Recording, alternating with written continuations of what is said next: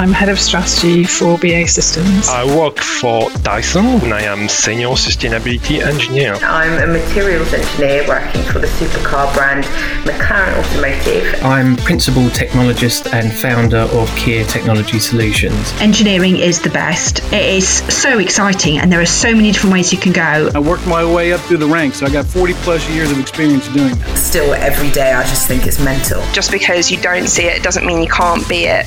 If you heard those engineers and thought, I could do that, then you're in the right place. Welcome to I Could Do That, a podcast by Silver Fox and the IET. I'm Alec Feldman, and each week I'll be joined by a different engineer who's achieved excellence in their field of choice and find out their story. Joining me today is a man whose LinkedIn profile says he is revolutionising the way manufacturers and engineers connect with their audience. So listen up and take notes. Welcome to I Could Do That, Rob Dando. Thanks for having me. It's a bold claim. It is a bold claim, yeah. It's, you know, we're an agency that likes to make a bit of a noise and try and, you know, help our clients to break through, cut through. And so if I don't do that myself, I would be, you know, doing us a bit of a disservice. So I've got to make a bold claim and then back it up, I guess. Well, hopefully we'll do that in the next few minutes. Your agency is called Finally. It is, yep. What led you to starting that up? So my journey's been quite long. I actually started building websites from 13 and set my first company up at 16. And then when I left school, my mum, being the teacher that she was hopeful I was going to go off to uni. I went on holiday for a couple of weeks, came back and took over running an internet cafe and then made an offer to buy it after about 10 weeks. An internet cafe. Oh, wow. And here I am 23 years later, still in the same building. The room I'm sat in now actually was once the gaming room. I had Xboxes in here and all sorts. And yeah, so that was a kind of a journey, but always websites and the technology behind that was kind of a passion of mine. So throughout that kind of 10-year cycle of having the internet cafe and numerous other bits related, I always had a web business, and we built that up and down. We did a lot of custom work, custom integrations, built CMSs before, you know, modern CMSs existed. And then probably 13 years ago, I was introduced to Steve, who went on to co-found Finally with me. He was from a much more traditional marketing, branding background. We obviously brought the kind of technology and coding side. And so we did some white label development for him. Then we kind of got on really well and said, well, let's try this a bit more formally. So we kind of started to do some joint projects where we're both visible. That went really well. And we went, hey, let's just make this a real thing. And we started Finally. So actually 10 years ago, last week, Finally was born. And yeah, it's been a bit of a journey. We kind of started off life as every other agency, right? B2B, B2C, kind of wherever the work was, project-based, so really stressful, kind of going from one project to another and hoping, no idea what was coming next. And then we started to move into a more kind of retained service model, so trying to build some loyalty with clients and offer a range of services, grew that out to be full-service agency that we are today. And then COVID hit the world as it did everybody. And we had some big decisions to make. You know, marketing was one of the first things that people were cutting, rightly or wrongly. And we decided to kind of take stock of where we were. We had an opportunity to evaluate the business really. And it was at that point that we looked at our client roster and found that we had some really strong clients in engineering and manufacturing that we really liked, that we were doing a great work with. And kind of took the plunge to niche fully into that sector. Niching is something that we'd always spoken about with clients about, you know, alienate to accelerate, you know, don't worry about 95% of the market because they don't care about you. Focus on that 5% and you'll grow faster. So we did do that and we've done that. 35% growth year on year for the past 3 years. You know, we've established ourselves now in the global marketing space for engineering and manufacturing companies. We're working with some incredible names in that field and almost been invited to the party, right? Which was what it's all about. We're not going to win every client, but at least our name's in the mix. And for a 30-person agency in Canterbury, Kent, UK, that's incredible really that, you know, a client in, you know, Australia, California, we won a client in California last week. You know, they're now working with us because we are the specialists in this area. I love stories like that. So it was basically an accident. Well, yeah, a planned, a bit of a planned one, yeah. We you know, it's a strategic move, let's say. What happened to the internet cafe, by the way? At what point did that have to go? So I pretty much ran it for 10 years. Within 2 weeks, it was 10 years door to door. It'd been on the wind down probably for the last four of those, you know, where we're just fixing computers a bit more, and I didn't work there at all. I had staff in there by then. I think my first inkling was after about 3 years, so probably that'd be 2003, 2004, basically when the first iPhone come out, right? I was sitting there on my iPhone in my internet cafe using the 2G that it was, and going, this could be a problem if this catches on. And so I sort of saw it coming. That really interests me, the whole knowing that it might be time to change and having to transition. Was it hard knowing that you'd have to start something completely different? Yeah, I think obviously I was lucky in that I had my true passion, I guess. My background was the web, the websites and the coding. So that was still running. I think even when I had the internet cafe, we had a team of 4 up to a maximum of six of us developing. So I was kind of always had that as my back burner, I guess. Like internet cafe for the first couple of years, it was like a dream, right? Like my mum. So when I first started, it was me and my partner that started that business. And, you know, I was 17 and a half, 18 years old. I worked 7 days a week. We were open 12 hours a day. And it was like, what? I got up. I intended to do the morning shift because I was capable of waking up, my partner less so. I would stroll down to the cafe down the road, get a bacon, egg and sausage bat, pick up the newspaper, come and open the door. I'd have like 15 to 20 students waiting outside who went into what was the smoking room, right? You could smoke back then in buildings. Wow, that really dates it. Tapping their laptops. They'd all pay me, I think back then it was like £25 for the day. They'd be there for the whole 12 hours. So like I'm banking like £300 cash within the first minute of being open. I've got my bacon roll and I've got a newspaper, and I was like, this is the life. Oh yeah. Right? I like, read the paper from back to front, obviously sports fan first. Then I'd probably play 30, 40, 50 games of Command and Conquer Generals because I was pretty decent then and winning national tournaments. Then I'd maybe watch a film. And then I'd go home. It was like, this is life. And then obviously I realised this probably isn't going to be my career, right? You know. Mm. So yeah, it was kind of 21, I think I was, when I kind of decided I better take the web business a bit more seriously. I actually joined BNI. I'm sure many people heard of that. It's a kind of global networking group.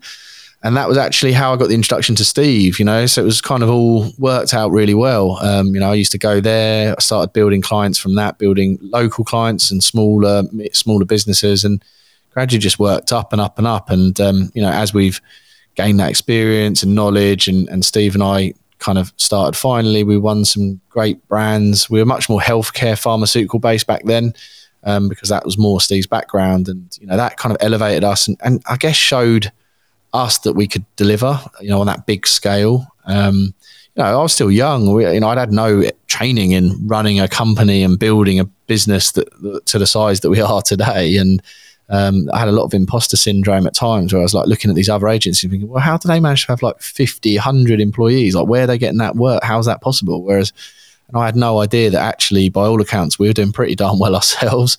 You know, it was only a couple of years ago that very sadly, Steve was taken ill at the end of COVID, and it's left him, you know, still fighting to recover. And, you know, that meant I had another big decision to make, and what was I going to do? Well, that decision was, you know, I took the business on, you know, and kind of changed some elements, kept the majority of it, and vowed to push forward and keep the staff. And, you know, and in that time we've grown from probably about 15, 16 people when that happened. And we're up to 30, 31 now. So we've doubled in size, and, you know, we're now probably in the top 5% of independent agencies in the UK based on size and stuff. So, you know, it's kind of really good journey. Wow. That's an incredible story. Thanks. So almost uniquely for this podcast, you're not an engineer. I'm not, no. And Steve's background was healthcare, you said? Yeah, so no engineers involved. I guess the influence there, my grandfather was an engineer, passionate engineer, and so I'd always I liked how stuff was made, and my kind of logical and analytical brain that led me to coding was always, you know, asked me to, how do things work and can I dig into it and understand things, which is fundamentally like what engineering is all about. And so there was always a little kind of element of that. So I remember when we won our client, we still work with today, Kingsbury, who supply a range of German machines into the UK and Irish market. You know, going out to their factory, going around the Hermley factory and seeing these machines being made and the kind of product lines and getting to understand it all and getting demonstration. I was like, actually, you know, this is going to be a win-win for me. I get to do what I'm really good at, marketing, and I get to do it in a world where I'm still kind of involved with all this amazing engineering, you know. And as we've kind of developed and established ourselves in this field, particularly in UK manufacturing, it's awesome. You know, there's some incredible businesses, some passionate people. It's a really, really kind of valued community who support each other. And, you know, UK manufacturing is really buoyant. You know, we actually make a lot of stuff that people just don't realise. That's a relief. That's good to hear. So do you think it's helped you, the fact that you're slightly removed from the world in which you're marketing? I think so. I think it allows us to kind of step into their world and question them. Engineers by default are generally pretty logical thinkers. You know, there's a problem, we're going to solve it. Mm. And I think that's great in some instances. You know, marketing's about testing and learning and optimizing, and engineering is fundamentally the same. Let's test if this product works, let's make it better. So they're kind of on that same page, which is a less of a sell, I guess, than it might be to a traditional consumer-led business. But not being in that allows us to kind of look at it differently, question them. Like when they all talk about, classically, we did a survey for a show and we looked at 200 websites of engineering manufacturing companies, and 88 of them all had the word precision engineering in the first sentence on their website. What a cliche. Yeah. I was like, guys, what does precision engineering mean? Like to you or to anyone else? And also, like, if all 88 of you are saying the same, what sets you apart? Like, I may as well just go to them or that. Like, how do I know? How do I know who is doing what I want? You've got to talk to the customer, explain what's their pain point, what are you solving? Precision engineering, that's like saying great customer service. Like, who doesn't? I'm going to say, yeah, no, like, honestly, guys, we've got the worst customer service. We get a 1-star rating on Trustpilot. You should come to us. Like, no one does it. I'm going to ask you to put that to use now and sort of take a step back from yourself and tell me how your friends and family might describe you. Friends and family describe me. I'd like to think really loyal, someone that's really loyal, you know, supportive, a little bit crazy, certainly driven, you know, driven to go on in the world, and hopefully the big word would be entrepreneurial, right? I think I've proven that. Yeah. Sounds like it, yeah. And have all of those things, I mean, obviously the entrepreneurship seems to have come in handy. Have they all helped you in building this agency? I think so.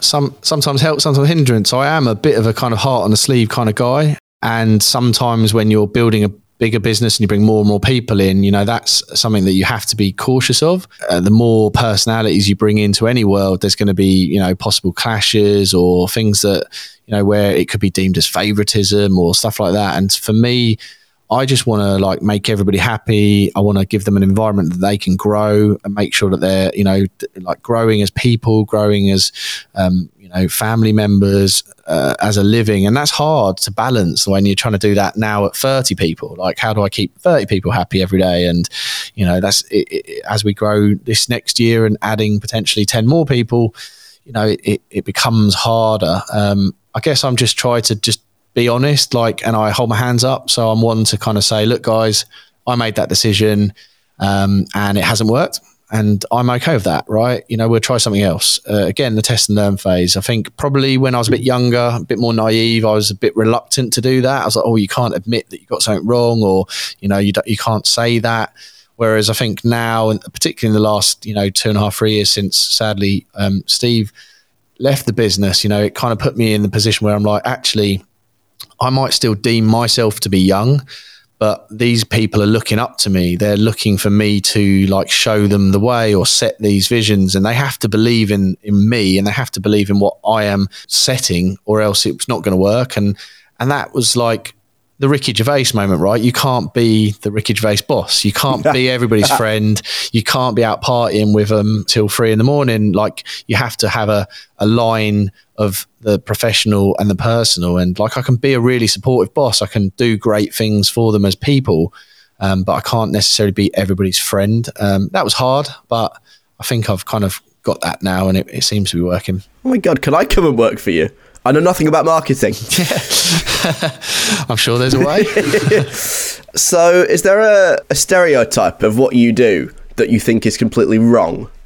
I think a lot of people think of marketers as like fluffy word generating people. And I think, you know, really we should be seen as a vital part of any business. And often, like, I joked around, COVID and marketing was one of the first things to be cut. Like, and it was in many businesses, because sometimes marketing is seen as a luxury, whereas I see marketing as an essential part of your business. Like, we are an agency and we have 2 full-time marketing people in our business purely to market the agency. They don't do any client work. They're not billed. That is a cost that I spend to market our business. Wow, that feels like a tough gig, being the marketing person for a marketing agency. Everybody's like judging you. Yeah, definitely.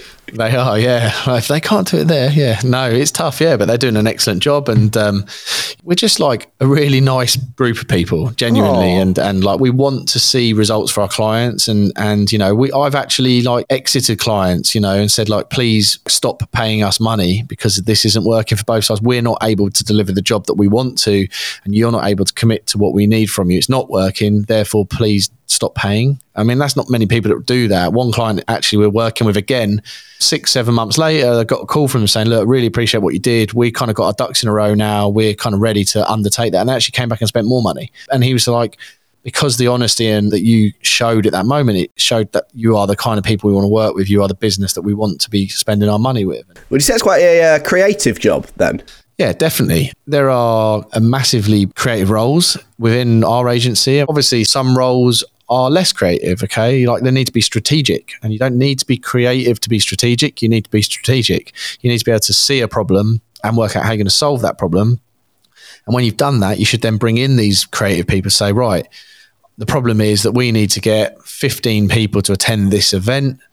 How are we going to do it? And that's then when the creativity comes in. The creative people are less likely to identify the problem. There's a balance where some people have a mixture of both. I'd like to think I have some creative elements in my head, but I am definitely more strategic, more analytical, more logical. I look at numbers, I look at data, and I use that to back up decisions. Whereas, my designer probably wouldn't want a spreadsheet to help him make any sort of decision, right? It wants pen and paper. So, I've been fascinated learning about what you do and your journey from, the internet cafe to employing 30-odd people and sort of really finding your niche in engineering and manufacturing. What is your ultimate mission? I think really to push on now, we kind of really do want to become established as a global player in this sector, like to be the choice for engineering manufacturing companies around the globe to deliver great campaigns and come and work at Finally. Do you enjoy what you do? Absolutely love it. Yeah, get up every single day, still bounce out of bed. As I said, you think I've been in this building for 23 years of my life, which is more than half my life. And I still love coming in every day, having conversations like this, kind of sharing what we get up to and seeing the results that we produce. And that still gives me a buzz. If I see an ad on the internet that we've produced or hear a radio ad or whatever, I still like, that's us. You've been listening to I Could Do That, a podcast produced by the IET and Silver Fox. Silver Fox proudly support engineers around the world with their cable, wire and pipe labelling requirements. The Fox in a Box thermal printer can print a whole range of thermal labels with one software, one printer and one ribbon, saving loads of time for engineers in the field. For more information, please visit silverfox.co.uk.